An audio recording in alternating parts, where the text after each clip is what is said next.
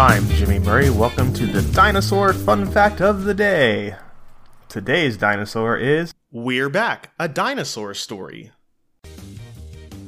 We're Back, a Dinosaur Story is a dinosaur movie, obviously, released in 1993, not obviously, during what film critics call the Great Dinosaur Era of film.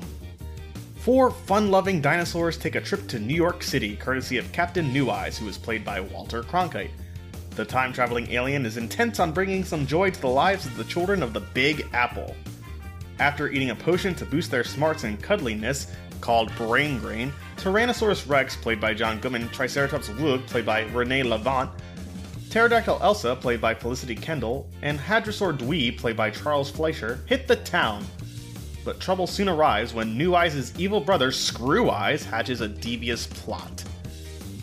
This movie features everything dinosaurs, New York City, and brain grain. I highly recommend it. I remember having a lot of fun at this movie and then playing the old Super Nintendo game and not being able to get past the first level because I was terrible at video games.